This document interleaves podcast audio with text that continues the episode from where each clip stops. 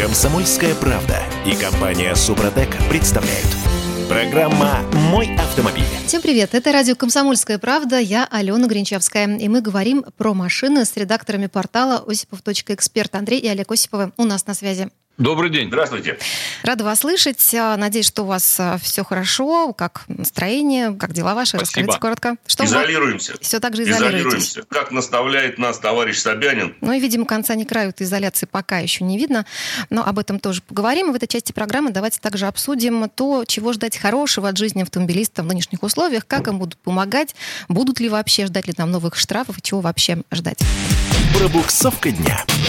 Ну, сначала, коллеги, давайте вернемся вновь э, к наболевшей теме пропускного режима. Стало известно о том, что в столице с 27 мая, то есть уже совсем скоро, будет запрещено ездить с пропусками, которые были выданы в Подмосковье, либо в других регионах. Пропуска региональные – это, вообще говоря, сепаратизм. Не побоюсь этого слова. Сепаратизм? Натурально так. Поясните. Потому что это, конечно, э, выходит за рамки. Если нельзя передвигаться, хорошо, скажите, нельзя передвигаться. Но почему человек получил пропуск в Подмосковье, он не может ехать в Москву по своим делам? Тем более, что Москва и Подмосковье, в общем-то, являются единым, на самом деле, Регионом, регионом. конечно. И большинство жителей Подмосковья, по крайней мере, ближнего Подмосковья, ежедневно ездят на работу в Москву. Поэтому вряд ли это будет касаться жителей Подмосковья. Скорее всего, речь идет о тех, кто э, живет э, в регионах подальше. И уже есть такие прецеденты. В частности, в одного из водителей я увидел в социальных сетях, его оштрафовали в Москве, прислали ему штраф 5000 рублей за езду без пропуска, потому что он двигался транзитом через город, через Московскую кольцевую автодорогу. Ему, соответственно, прислали штраф за езду без пропуска в размере 5000 рублей. Слушайте, вот на, на самом деле у меня вопрос а, живой, потому что мне в июне нужно будет ехать в Москву. Я пока колеблюсь, ехать ли мне из Петербурга туда на машине, чего мне хочется больше, чем а, рисковать своим здоровьем, да, и посещать Сапсаны с а, самолетами. А, Да-да. и вот что, собственно, делать? Мне нужно открыть карту, посмотреть, через какие регионы я проеду, да, и что там, собственно, с пропускным режимом происходит. Вы, конечно, можете открыть карту, Так. но это никакая не гарантия на самом деле. Мгм. К сожалению, потому что правила меняются э, стремительно весьма. Ну, Не знаю, я бы на самом деле подстраховался и попробовал заручиться каким-либо документом, я не знаю, от редакции, Ну да. что вы едете по служебной необходимости. Ну что-то, хотя бы чтобы какая-то бумага была. Это такой абсолютно не обязательный, но какой-то страховочный вариант. Слушайте, да? а, а как это может помочь, если я э, проеду, ну, условно, под камерой, Под камерой. И как я камере потом Под камерой никак предъявлю эту поможет. бумагу? Так. То есть поможет Это при поможет- это- общении это с скорее инспектором, поможет- Это скорее поможет либо в общении с инспектором, либо для последующего протестования тех самых штрафов, которые вы, возможно, получите с тех же самых камер фото и видеофиксации. Вообще, мне это сейчас, вот мы сейчас с вами разговариваем, мне это жутко напомнило замечательный фильм э, под названием «Зеленая книга». А Если вы помните сюжет этого фильма, там вы видели наверняка, Да-да-да. э, вот, если кто-то из наших слушателей не видел, очень рекомендую посмотреть. Гениальное кино. Когда они двигались на машине, э, собственно говоря, в Южные Штаты, во времена, когда к черным отношение было совсем другое, нежели сейчас. И вот там есть такой момент, когда они проезжали через одну деревню вечером, э, через один населенный пункт. И он сказал, ты знаешь, говорит, а у нас действует правило заката для черных. Он говорит, что значит? Что ни один черный не должен находиться на улице после захода солнца. Вот мне кажется, мы стремительно движемся именно в этом направлении. Да. Это правда, но я вам должен сказать в этой связи еще об одном. Дело в том, что сейчас готовится в Думе очередной законопроект, который э, должен, в частности, в том числе, узаконить э, режим самоизоляции. То есть это слово будет прописано. И вот этот режим... Нет, это отдельный закон, э, который готовит Надо в Дума. Конституции прописать. Ну, возможно. Обязательно. Но там уже и так есть защита животных и так далее. Вот, у нас есть защита животных, почему не самоизоляция? Ну да, может быть, я не знаю, может быть и там. э, Так, и это чем, чем страшен законопроект будущее, Олег? Понимаете как? Ну, во-первых, он страшен тем, что вводится новое понятие, которое не понимает никто.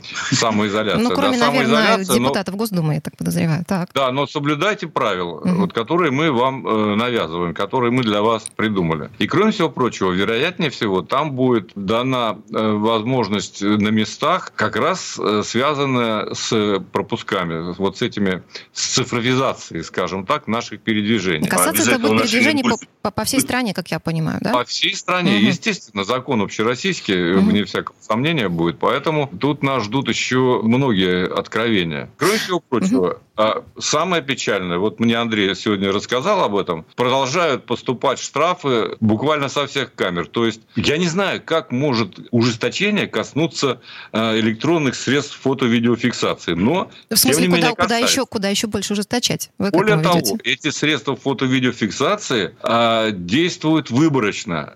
Имеется да. в виду, если вы можете выбрать одно наказание из двух, то назначается в автоматическом режиме самое большее. Вот расскажи об этом. Конечно. Ну, я в прошлом нашем, в одном из предыдущих эфиров рассказывал о том, что съездил на дачу, получил огромное количество штрафов э, за среднюю скорость движения, хотя на самом деле были разъяснения и Верховного суда, что за среднюю, собственно говоря, нельзя штрафовать людей, угу. должно быть конкретное место, где ты нарушил правила дорожного движения. Но эта история получила продолжение следующим образом. После получения нескольких штрафов за среднюю скорость на участках, которые следовали один за другим, я получил еще два штрафа за так называемое повторное нарушение скоростного режима. Там уже норма ответственности предусмотрена в 2000 рублей. Никакой скидки, конечно же, там нет.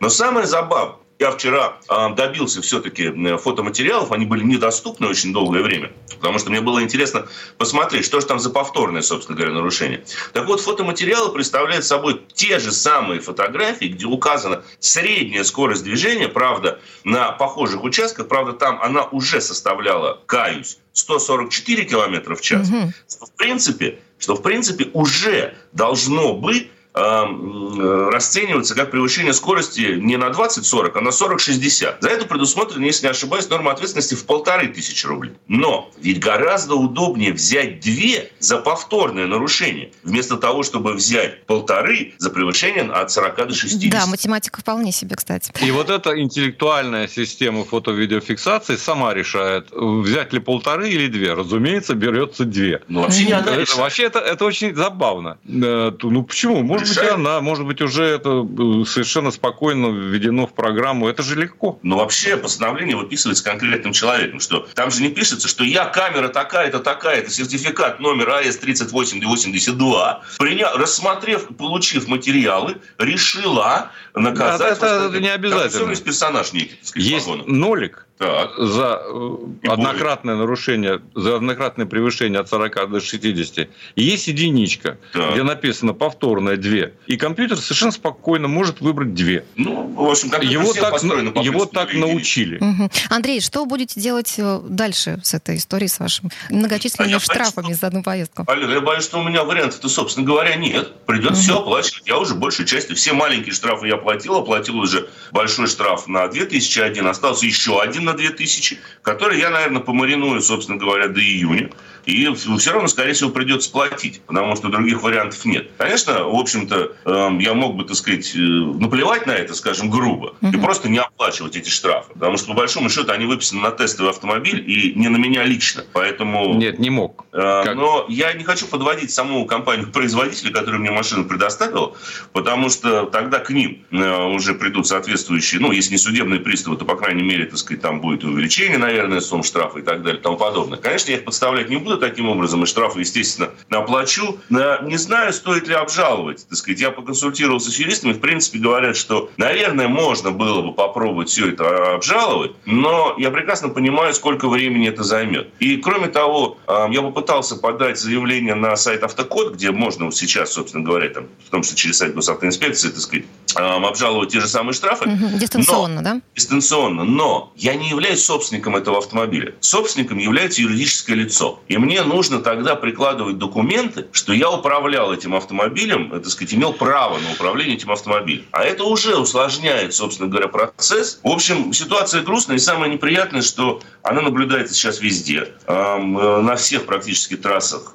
И очень многие люди... Андрей, написали... а что можете посоветовать вот под занавес этой части программы что-то посоветовать водителям, которые вот могут попасть в такую ситуацию? Страшную вещь я могу посоветовать. Давайте. Очень страшное под названием «не нарушать». Да, не нарушать, а с другой стороны, вот все, что сказал Андрей, умещается в старый анекдот. Да, легче отдаться, чем объяснять, почему не хочешь. Вот легче заплатить, чем э, пытаться э, добиться какой-то справедливости.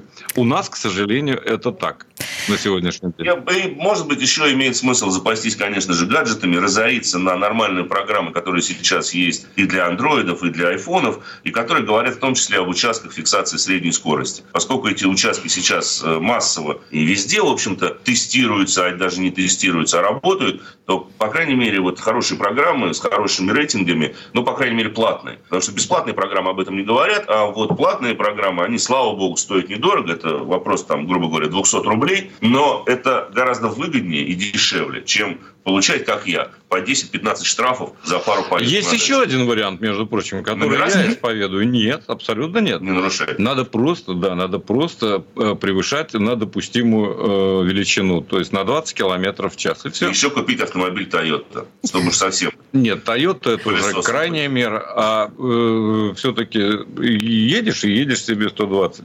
Ну, вот и все. Прекрасные советы, автолюбители, водители, выбирайте, что вам больше по душе. Андрей Олег Осипов, редактор портала осипов.про. Спасибо и до скорой встречи. Счастливо. Пока-пока. Ну а в следующей части программы к нам присоединится Юрий Сидоренко, автомеханик, ведущий программы «Утилизатор» на телеканале ЧА. Будем говорить о том, куда нельзя совать свои очумелые ручки. Имеется в виду в машину. Не поймите нас неправильно. Угу. А это уже Дима Делинский к нам вернулся. Кворум есть, движемся дальше в полном составе. Комсомольская правда и компания Супротек представляют. Программа «Мой автомобиль». А это мы вернулись в студию радио «Комсомольская правда». Я Дмитрий Делинский. Я Алена Гринчевская. И у нас на связи Юрий Сидоренко, автомеханик, ведущий программы «Утилизатор» на телеканале ЧЕМ. Э, Юр, привет. Доброе время суток. Не люблю эту фразу, но что-то мне сейчас захотелось ее сказать. Я всем всегда говорю «Всем привет!» А, так, в этой части программы обсуждаем, что можно починить в автомобиле, не обращаясь э, на станцию техобслуживания, что делать самому, ну, категорически нельзя. Автомастер.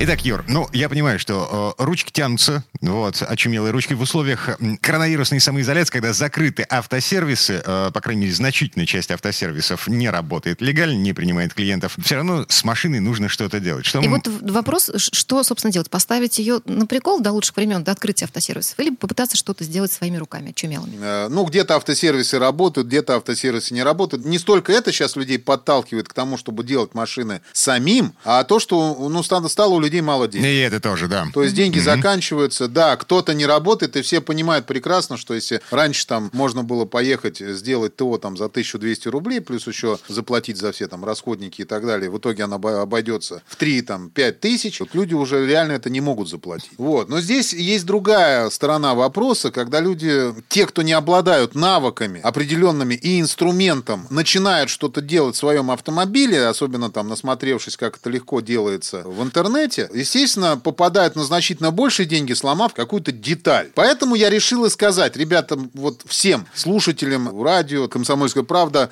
о том, что можно, в принципе, сделать самому в автомобиле, обладая небольшим навыком там и небольшим набором инструментов. А что категорически не надо делать? Так, с чего начнем? С того, что можно делать или с того, что нельзя делать? Ну, начнем с того, что э, я думаю, что можно делать. Хорошо. Это да. достаточно большое количество вообще э, различных вещей. Например, вот шины. Ну, что с ним может происходить? Перебортировать, ну, можно, конечно, самому. Но я бы не рекомендовал, потому что монтажкой можно очень хорошо повредить себя. А вот с проколом, вот когда там саморез попал или, э, ну, прокололось колесо, оно подспускает. Бороться можно. Но для этого нужно, чтобы у вас был специальный наборчик. Я, кстати, всем рекомендую с собой возить. А что за наборчик, расскажите, Юра? У меня вот нет, наверное, а, такого. Ален, боюсь, что вам, у вас не получится набором воспользоваться, потому что я просто не знаю, насколько вы обладаете физической силой. Ну, если вот, что, но там нужно приложить... Диму привлеку, да. Что входит в А, набор? нет, да. тогда вопрос нет. В набор входят там э, специальные жгутики угу. и шило. Жгутики из сырой резины, шило и ножичек. Сама система, как им пользоваться, она простейшая, то есть я рассказывать не буду, это проще посмотреть в интернете. Но прокол можно устранить самому легко. Ага.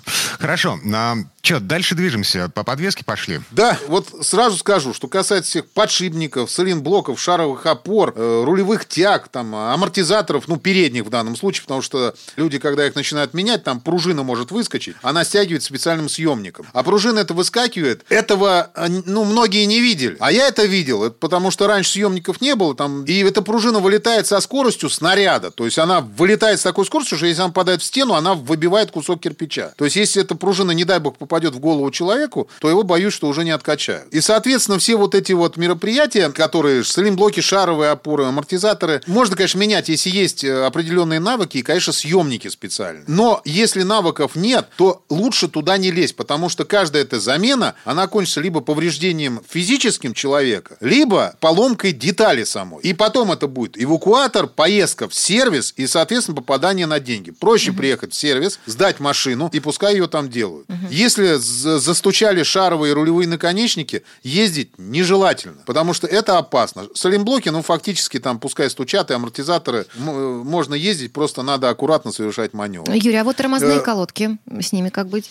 Э, Ален, да. ситуация следующая. Тормозные колодки можно самому поменять, э, если это машина, там, девятка, например, старенькая, там, пятерка какая-нибудь. Это можно сделать, в принципе. А на всех новых машинах я просто не рекомендую туда лезть, если, если нету специального съемника. Ну, даже там не съемник, он задавливает цилиндр. Потому что цилиндр не просто вдавливается, когда он снимается, а еще и вкручивается автоматически. То есть мы вкручиванием его обратно задавливаем. И если люди начинают в наглую нажимать снимать просто монтировкой, то просто ломается цилиндр. А цилиндры стоят, э, он идет в сборе с суппортом и стоит, ну, приличные очень деньги. То есть, начиная от 6 тысяч и до туда далеко. Вот. Поэтому проще заехать на сервис, опять же таки, поменять колодки. Либо купить себе этот съемник, уже самому их менять. Угу. Съемник, в принципе, стоит недорого. То есть это не, не, не недорогое оборудование, которое, ну, если вы, ну, поменяете потом там раза 3-4 колодки, говорю про передние колодки, или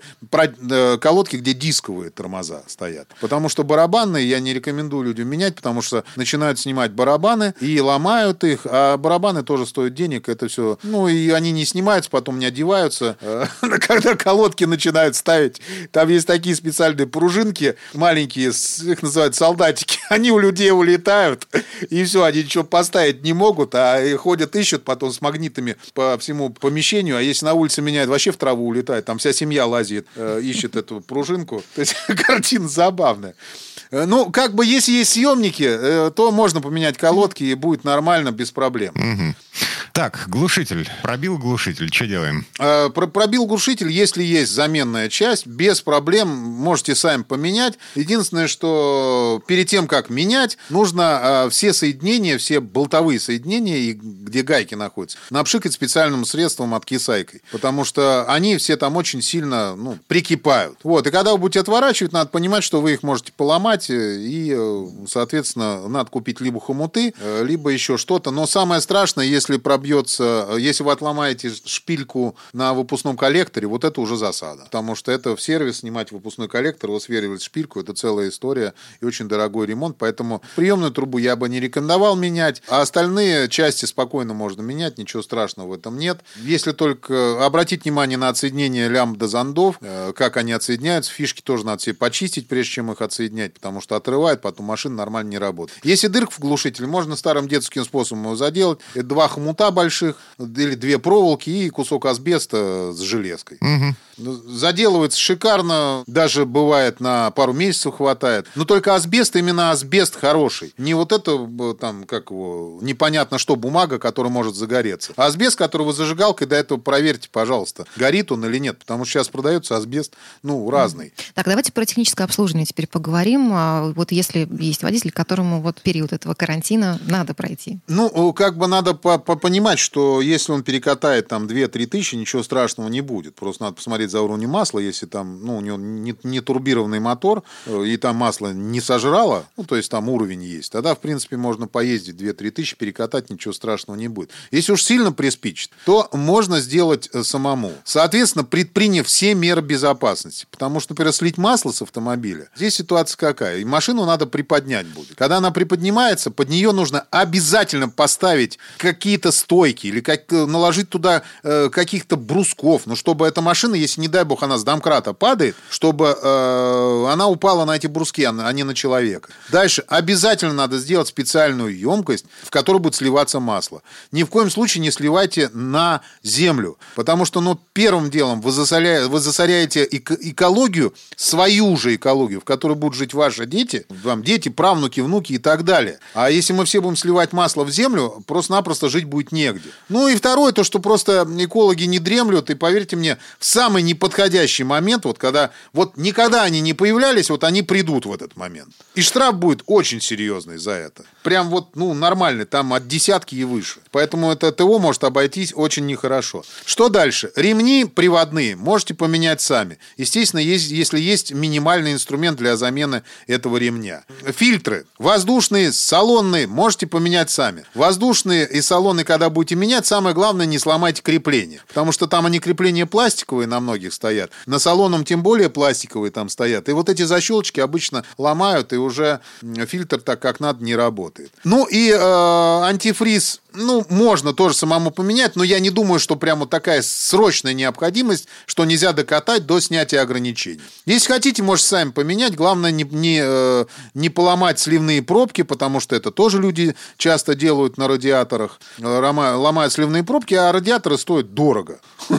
Вот. А тормозную жидкость менять, ну, вот как бы самому я не рекомендую, потому что можно не докачать так, как надо. Потому что на некоторых машинах есть распределители тормозу, тормозного усилия, которое надо правильно переключать. И тоже, кстати, прокачивать. И бывает такое, что э, сливают жидкость, а потом не могут прокачать. И тормозит только один контур. А это очень опасно для жизни. Ну, вот здесь я бы вот не стал бы менять, лучше вот э, приехать в сервис, чтобы там люди грамотно сделали. Угу. Ну, я так понимаю, а, в двигатель, в коробку, в электрику э, ручками своими шаловливыми лучше не лезть вообще, в принципе.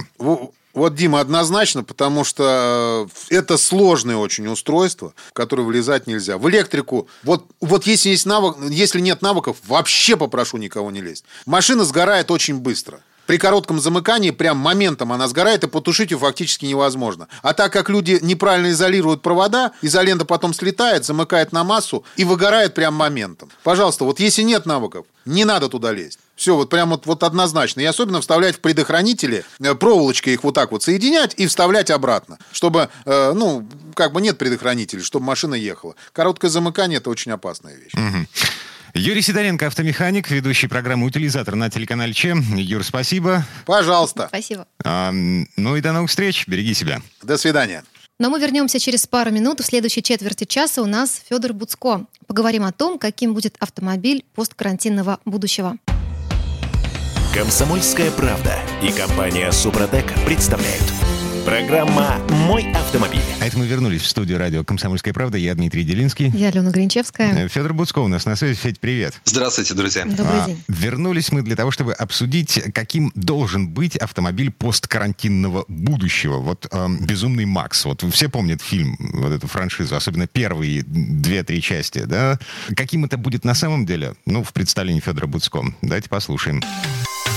Как тебе такое, Илон Маск? Итак, Федь, посткарантинное будущее — это не постапокалипсис, я правильно понимаю? Ну, я надеюсь, что так. То есть никто не знает наперед, но давайте надеяться, что до а, Мэд Макса и тех э, ужасных, э, страшных, может быть, кому-то очень нравящихся, но все-таки пугающих автомобилей дело не дойдет. Очевидно, что при этом машина будущего будет, скорее всего, несколько иной, чем казалось еще год назад. Ага. Ну, но, мне так кажется. Да, смотри, э, элементарная штуковина, о которой задумываться начали, наверное, вот только сейчас. Система обеззараживания автомобиля. Я где-то слышал, что в какой-то французской машине уже появились специальные картриджи, в которые устанавливаются ароматические вещества, дезинфицирующие вещества, которые разбрызгиваются по салону. Я не удивлюсь, не удивлюсь, если французы просто очередной раз сменили линейку духов, которыми они любят опрыскивать свои автомобили прямо через систему вентиляции и подают это под соусом антибактериальных там а, каких-то добавок и так далее. Маркетинг, короче, да есть, есть mm-hmm. какой-то хайп, есть кто-то нет-нет, не выдерживает и все-таки вбрасывает э, в информационное поле пресс-релиза о том, что а вот наши воздушные фильтры с углем все-таки лучше, и они вот вас защитят от всех. Вот дальше нужно уже быть более внимательным, потому что за непроверенную информацию о том, что какое-то из ваших приспособлений, устройств борется с коронавирусом, придется отвечать финансово. Нет-нет, а кто-то вот не удерживается и вот все-таки. Слушайте, но если все-таки, не знаю, помечтать. Вот Дим представляет, а я только могу пока в мечтах представить, каким же будет этот автомобиль посткарантинного будущего. Ну, понятно, что автомобиль должен сейчас обладать хорошим фильтром воздуха. Наверное, изобретут, наверное, сделают эти фильтры чуть более эффективными. Это полезно в любом случае, независимо от там, наличия там, пандемии. Возможно, автопроизводители продолжат разработку вот этих антибактериальных поверхностей. Полезным было бы все, что могло бы сделать автомобиль чуть более автономным. Я вот понимаю, что сейчас, например, не все смогут после этого карантина и самоизоляции вернуться в офис. Просто не у всех этот офис в принципе будет еще. А дела как-то вести надо. И возможно, что если бы в автомобиле была, например, уже предустановленная камера, возможность выхода в интернет, э, не держа ноутбук или смартфон у себя там перед лицом рукой, а, например, э, так, чтобы это уже работало в автомобиле, мне кажется, это многим бы могло подойти. Тем более, что сейчас многие почувствовали прелесть работы из дома. Многие знают, что можно не прийти на совещание, а сидеть, э, значит, э, комфортно у себя дома или, может быть, в автомобиле а, и проводить это через Zoom, Skype или там другую систему. А, я думаю, что вот эти вещи могли бы тоже потребоваться, но важнее еще то, что будет развиваться вокруг автомобиля. У нас и раньше были всякие сервисы типа Drive-In или там Drive-Thru, то есть когда вы заезжаете там в Макдональдс или там еще куда-то и не выходя из машины что-то покупаете. Теоретически это есть и у нас, и, наверное, будет больше и больше это развиваться. Могут появиться больше кинотеатров под открытым небом. Действительно, если сейчас вот эти огромные торговые центры не будут посещаемы, а ведь у них огромные парковки, так что мешает поставить там гигантские экраны? Ты приезжаешь туда и не выходя из своего же автомобиля, смотришь кино, настраиваешь просто радиостанцию на определенную волну, получаешь таким образом через свой автомобиль стереозвук и смотришь на большой экран в безопасности. По-моему, вполне хорошая идея. Я бы съездил, попробовал. Никогда не ездил, но, по крайней мере, в качестве эксперимента с удовольствием бы на это посмотрел. Жуть какая, на самом деле, жуть. Почему жуть-то, Дима? А, потому что в кино днем не сходить. Ну, вот в такое кино, по крайней мере. А ты имеешь в виду, что нужно дождаться темноты? Да, да, да, да. А Вот. ты хотел романтика. Для? Петербурга в конце Можно весны, темноте забыть, в да. начале лета это вообще не актуально. У нас белые ночи. Ладно, поехали дальше. Ну, конечно, разного рода бесконтактные сервисы должны появляться. То есть уже сейчас есть эта бесконтактная заправка на АЗС. Я и периодически пользуюсь. Э, Это действительно достаточно удобно. Можно не вылезать из машины. Подъезжаешь, в приложении выбираешь номер колонки, заправщик вставляет тебе в пистолет, выбираешь топливо, выбираешь сумму покупки. Все это работает. И сейчас даже периодически народ привлекают на заправке различными скидками. 5-10% вполне реально. Ну, в общем, удобная система. Действительно, зачем вылезать из машины, если можно не вылезать? Вероятно, что в будущем могут появиться и другие бесконтактные э, возможности. Допустим, может быть, передача ключа автомобиля на сервисе, чтобы не ехать, не находиться в ремзоне, не встречаться с а, мастером-приемщиком, который встречался бы с кучей клиентов, ну, со многими клиентами э, за день. То есть впол- вполне, вполне такая годная тема. Но Погоди, по-моему, уже существует такая история, когда ты оставляешь заявку, приезжает мастер, забирает твою машину на ремонт или на техобслуживание, а потом возвращает ее туда, куда тебе нужно, к дому, к офису, неважно. В сегменте люкса, в сегменте премиума такие услуги были уже очень давно. Ну, возможно, они просто станут более доступными. и Уже это не будет таким VIP, это будет просто норма. Ну, возможно, может быть так. Ну и в целом, скорее всего, поменяется отношение к автомобилю. Просто недавно казалось, что вот машина будущего – это такой вот электрический беспилотник. Обязательно электрический, обязательно беспилотный, ну и, скорее всего, еще кроссовер. Россия это, может быть, в меньшей степени касалось, больше это касалось западного мира, но и там сейчас станет вопрос, будут ли деньги у концернов на его там создание, разработку, запуск, э, будет ли у потребителя достаточно денег для его покупки. И тоже ведь э, еще недавно э, такой западный мир и во многом российские мегаполисы поменяли отношение к автомобилю. Нас же учили, что на машину ездить не надо. Личный автомобиль – это вред.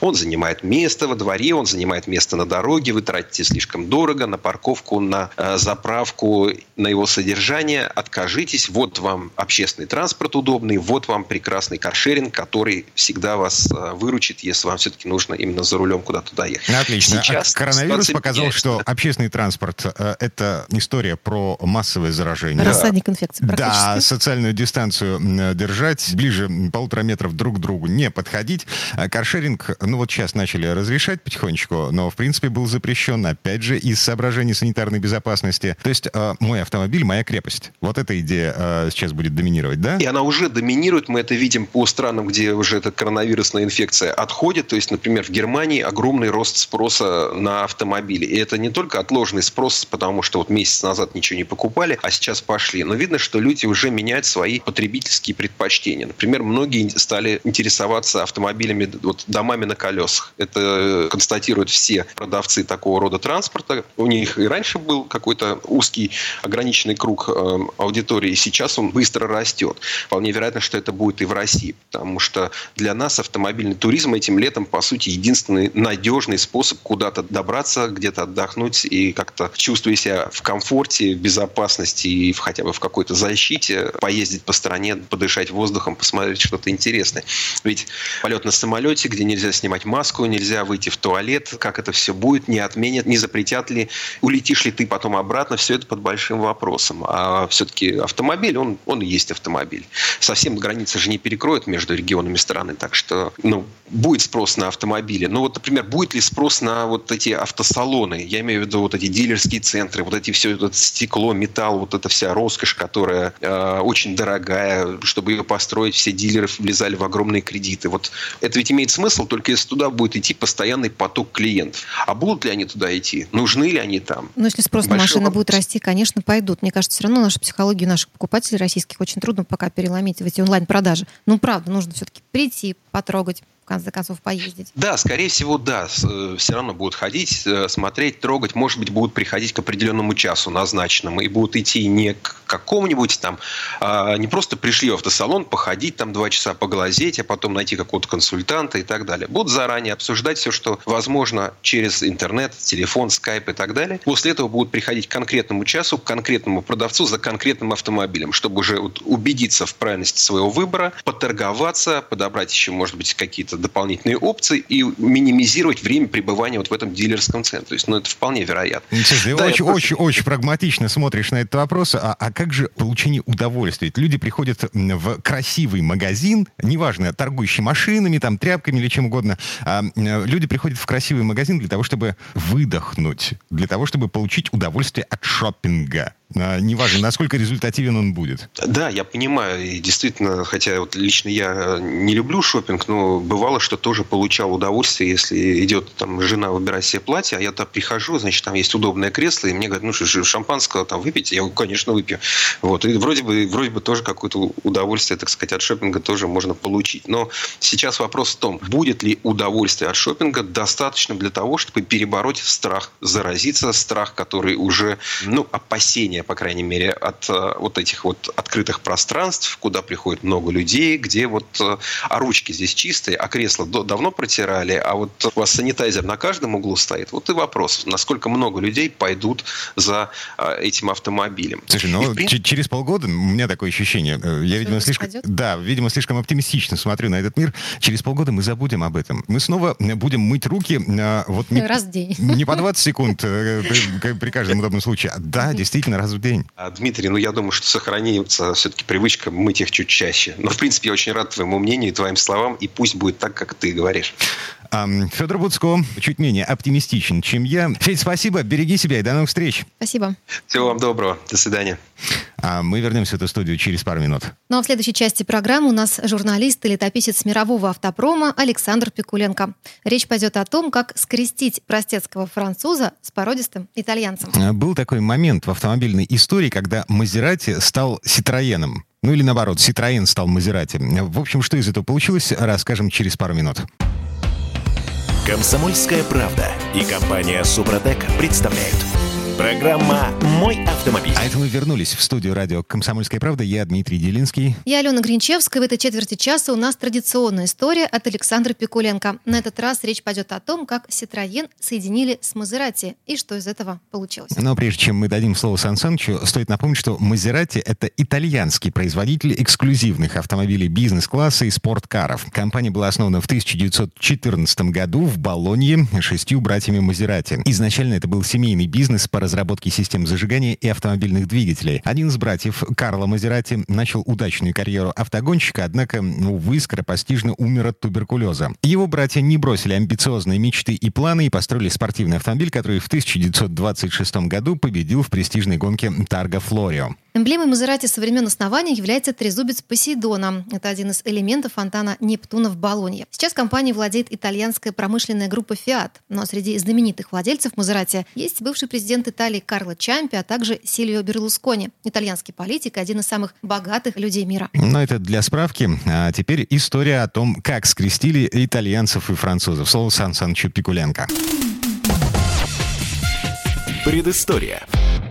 В 2020 году Citroën SM празднует свой 50-летний юбилей. Для многих автомобилистов SM является идеальным воплощением величественных автомобилей класса Гран-туризм. В 1970 году этот автомобиль считался вершиной дизайнерского авангарда, заняв особое место в истории автомобильной отрасли и в сердцах автомобилистов. Когда дело доходит до автомобилей, никто не пренебрегает условностями так, как это делают французы. Citroën этому классический пример. Все началось ни на что не похожего траксиона ван. Потом пришла очередь милого уродца Дешво. ДС, появившаяся в середине 50-х и простоявшая на конвейере 20 лет, была футуристична внешне и уникальна технически. Поэтому, когда Citroën замахнулся на грандиозный проект создания купе Гран-туризма, это было воспринято с одобрением. А почему бы и нет? Тем более, что к этому моменту Citroën прикупил итальянскую Мазерати.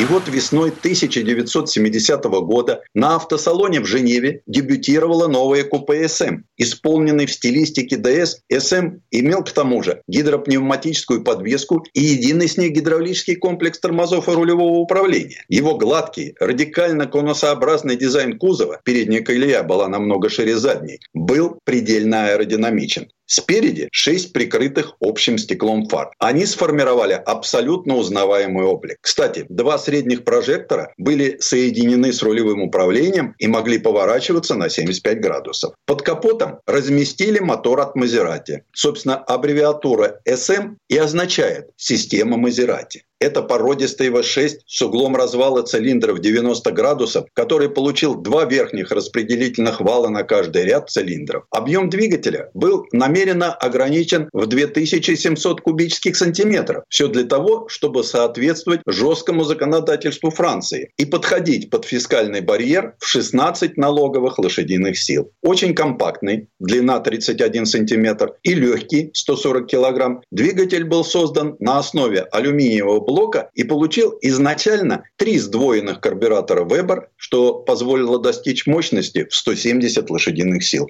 Вскоре мотор был оснащен системой впрыска топлива Bosch, что сказалось на мощности наилучшим образом. 178 лошадиных сил плюс максимальная гибкость двигателя на разных оборотах. А пятиступенческую механическую коробку поставили перед ним. Передние тормозные диски закрепили на ней, чтобы уменьшить неподрессоренные массы. Максимальную скорость заявили в 170 км в час, что для купе Гран-туризма просто унизительно. У нас Москвич 412 образца 1970 года развивал 150 км в час. Но автомобильные журналисты, очарованные новой машиной, присвоили ей звание автомобиля года. А вот потребители посчитали, что смесь французского с итальянским – это ужасно. И действительно, автомобиль досаждал массой мелких неисправностей. Особенно доставалось мотору. Сложные в регулировке карбюраторы, слабая система зажигания, масложор и быстро ржавеющая выхлопная система. В общем, все не задалось. А тут еще и нефтяной кризис подоспел. Распродав себе в убыток 13 тысяч автомобилей, выпуск СМ прекратили. Но по истечении полувека все поменялось. И сегодня этот автомобиль вызывает огромный интерес у любителей классики. Ведь владея такой машины, ты становишься личностью неординарной. А все трудности эксплуатации отходят на второй план. И действительно, даже сегодня смелый дизайн SM не выглядит устаревшим. Нетрадиционный стиль Citroën переходит в интерьер. Кожаные сиденья, прошитые батонами, настолько же удобно, как в выглядят. Овальные приборы перекликаются с овальным односпицевым рулем. Изобилие покрытых хромом деталей и деревянных вставок источают качество, что неудивительно, ведь SM предлагали как шикарное купе. Даже в базовую комплектацию входит кондиционер, электрические стеклоподъемники и неплохо звучащая стереосистема. Панорамное лобовое стекло и большая площадь бокового остекления обеспечивают отличный обзор для водителей и трех пассажиров. Но самое потрясающее – это то, как оживает Citroёn SM. Вы запускаете мотор и сначала чувствуете подъем задней оси, а потом передней. Рядом с сиденьем водителя есть небольшой рычажок для регулировки дорожного просвета. Им автомобиль можно приподнять или опустить. Мотор немного вибрирует на холостом ходу, но быстро набирает обороты и породисто рычит, когда стрелка тахометра подходит к красной зоне. Тянет он очень прилично, а разгон до сотни занимает 9 секунд, что пристойно даже по нынешним временам. Переключение пятиступенчатой коробки передач очень четкие. Нужно просто толкнуть удобный рычаг в направлении, и передача включается. Руль невнятный в центре, но короткий. Всего два оборота от упора до упора. Самое впечатляющее в этой машине – нажатие на большую кнопку тормоза. Именно так сделана тормозная педаль. Сначала кажется, что нет отзыва, и вдруг накатывается мощное замедление. Здорово, но надо привыкать. Самое же большое удовольствие доставляет подвеска. Автомобиль просто скользит по любым дорожным дефектам. Сегодня ему прощаешь все. Несоответствие возможностей двигателям свойствам подвески, странную франко-итальянскую эргономику с небрежно разбросанными по панели кнопками и подслеповатыми приборами. Но он полвека назад, смело опередивший время, и по сей день остается удивительным и неповторимым, поскольку с молоду не пытался походить на другие автомобили, пусть и хорошие. Ну а в наш век усредненного дизайна, стандартизованных платформ и задушенных экологией моторов, сделать ничего подобного уже не получится. В целом, это действительно породистые купе Гран-туризма, которые его создатели Робер Апрон, Жан Жере и Жак Шаритон предназначали для доставки богатых парижан на Лазурный берег. Предыстория. Сан Саныч, спасибо. Это был Александр Пикуленко, летописец мировой автомобильной индустрии. Остается добавить, что после продажи французам машины под маркой Мазерати начали производить в невиданном ранее темпе. До двух автомобилей в день сходило с конвейера. Тогда же произошло объединение технологий двух компаний. Линейка Мазерати 70-х годов включала такие престижные модели, как седан Мазерати Quattro Porte, купе Мазерати Мирак и Мазерати Бора. В общем, сотрудничество двух компаний казалось вполне плодотворным. Однако нефтяной кризис, который разразился в 70-е годы прошлого столетия, сократил объем сделок на авторынке. И особенно пострадал сегмент спортивных автомобилей. Из-за этого в начале 70-х французы охладели к идее Альянса. И Мазерати оказался в руках известного гонщика и инженера Александра де Тамаза, который стал владельцем компании в 1975 году. Но это уже совсем другая история. А у нас на этом все на сегодня. Алена Гринчевская. Дмитрий Делинский. Берегите себя. Программа «Мой автомобиль».